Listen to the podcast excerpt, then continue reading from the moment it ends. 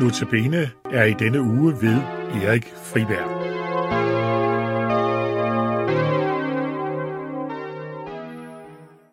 Igen i dag, og det er så sidste gang, så vi skal være sammen her i Notabene om Johannes Støber. Vi har i de foregående dage hørt om forudsigelsen af ham, hans fødsel, om hans prædike og dåbsvirksomhed ved Jordan, om hans dåb af Jesus, om hans endeligt for Herodes hånd, om den tvivl, han mødte i fængslet, eller fik i fængslet, og Jesus trøst. Og i dag, der skal vi springe tilbage til hans virksomhed. Jeg vil denne dag nævne to udsagn om Johannes Døberen, som er kommet med ifølge Johannes evangeliet.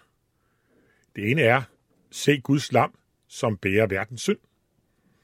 Og det andet, han skal blive større, og jeg bliver mindre.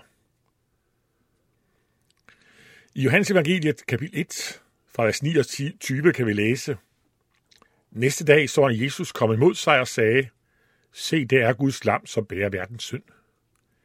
Det er om ham, jeg har sagt, efter mig kommer der en mand, som er kommet forud for mig. For han var før mig. Jeg kendte ham ikke, men for han skal åbenbares for Israel, derfor er jeg kommet og døber med vand. Johannes vidnede, jeg så ånden dale ned fra himlen som en due og ved over ham. Jeg kendte ham ikke, men han, som har sendt mig for at døbe med vand, sagde til mig, det er ham, du ser ånden dale ned over og blive over, der, der døber med helligånden. Jeg har set det, jeg har aflagt dette vidnesbyrd. Han er Guds søn.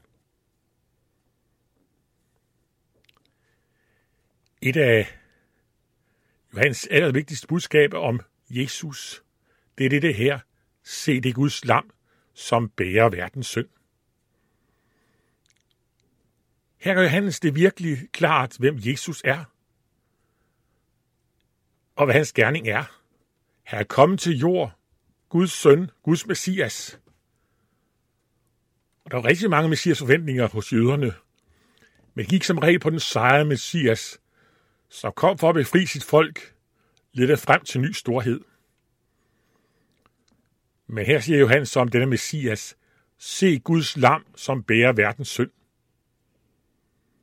Mange havde glemt i Messias forventningen om den lidende Messias, Herrens lidende tjener.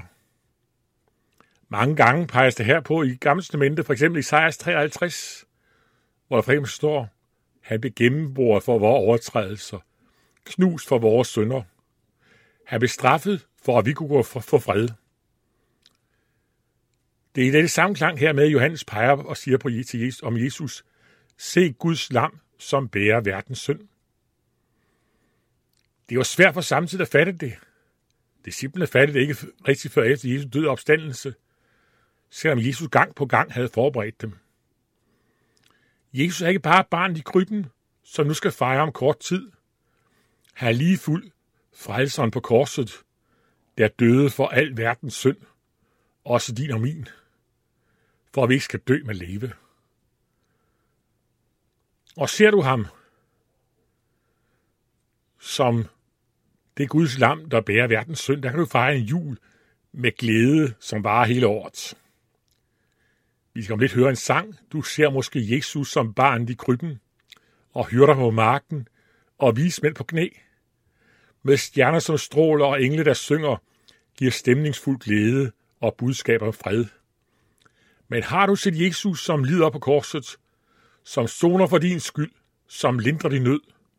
Og har du set Jesus, som står op af graven, giver håb om et nyt liv og sejr over død? Se Guds lam, som bærer verdens synd.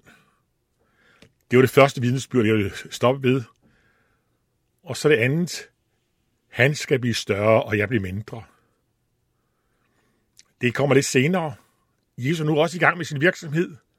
Johannes han døber stadig, da selvfølgelig jo Herodes arresterer ham. Og vi kan i Johannes evangelie kapitel 3 fra vers 22 læse om, at Johannes disciple kommer til, Jesus, kommer til Johannes, gør opmærksom på, at han Jesus, som du døbte, han finder flere tilhængere end dig. Der er flere hos ham. Johannes kan kun svare, det er din nævste skal være. Jeg har jo sagt, jeg er ikke Kristus, men en, der er udsendt for at bande vej for ham. Jeg kunne glæde mig over hans gerning. Og siger han i vers 30, han skal blive større, og jeg bliver mindre. Det er noget af det største, Johannes han siger. Det strider helt mod vores natur. Vi vil gerne være store, komme frem.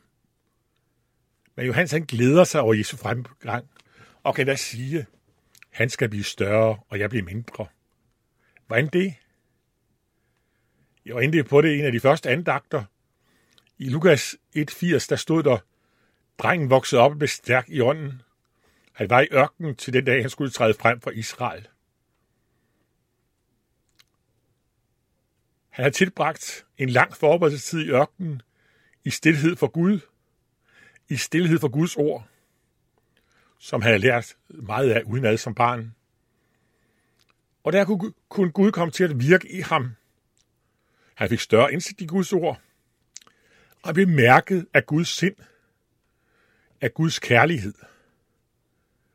Guds kærlighed til menneskets frelse blev også hans kærlighed. Det var vigtigt for ham, at Jesus blev stor for mennesker, at de kom til tro på ham. Johannes var brugbar i Guds rige, fordi han kendte sig lille. Det var vigtigt, at Jesus blev stor. Du og jeg kan også blive mere brugbar i Guds rige. Og vi har det som vores ønsker og bøn, at det vil være ham, der bliver stor, og os, der bliver små. Det sker, når vi lever tæt på ham, som kan virke i os. Tæt på ham i bibellæsning bøn, i det kristne fællesskab med ordet sammen om nadvåren, der kan han vokse i os. Giv vi også må bruge denne adventstid hertil. Der kan vi få den sande juleglæde. Jeg har to vidnesbyrd, jeg gerne vil minde om hos Johannes. Se det Guds lam, der bærer verdens synd, så han kunne pege på Jesus og sige, og jeg kunne sige om Jesus, han skal blive større, og jeg bliver mindre. Det er på en eller anden måde essensen i hele Johannes Døbers liv og virke. Giv du og jeg til stadighed må leve tæt hos Jesus. Så vi kan pege hen på ham. Det er Guds lam, som bærer verdens synd. Men han til stadig bliver større for os. Gud velsign dig dertil.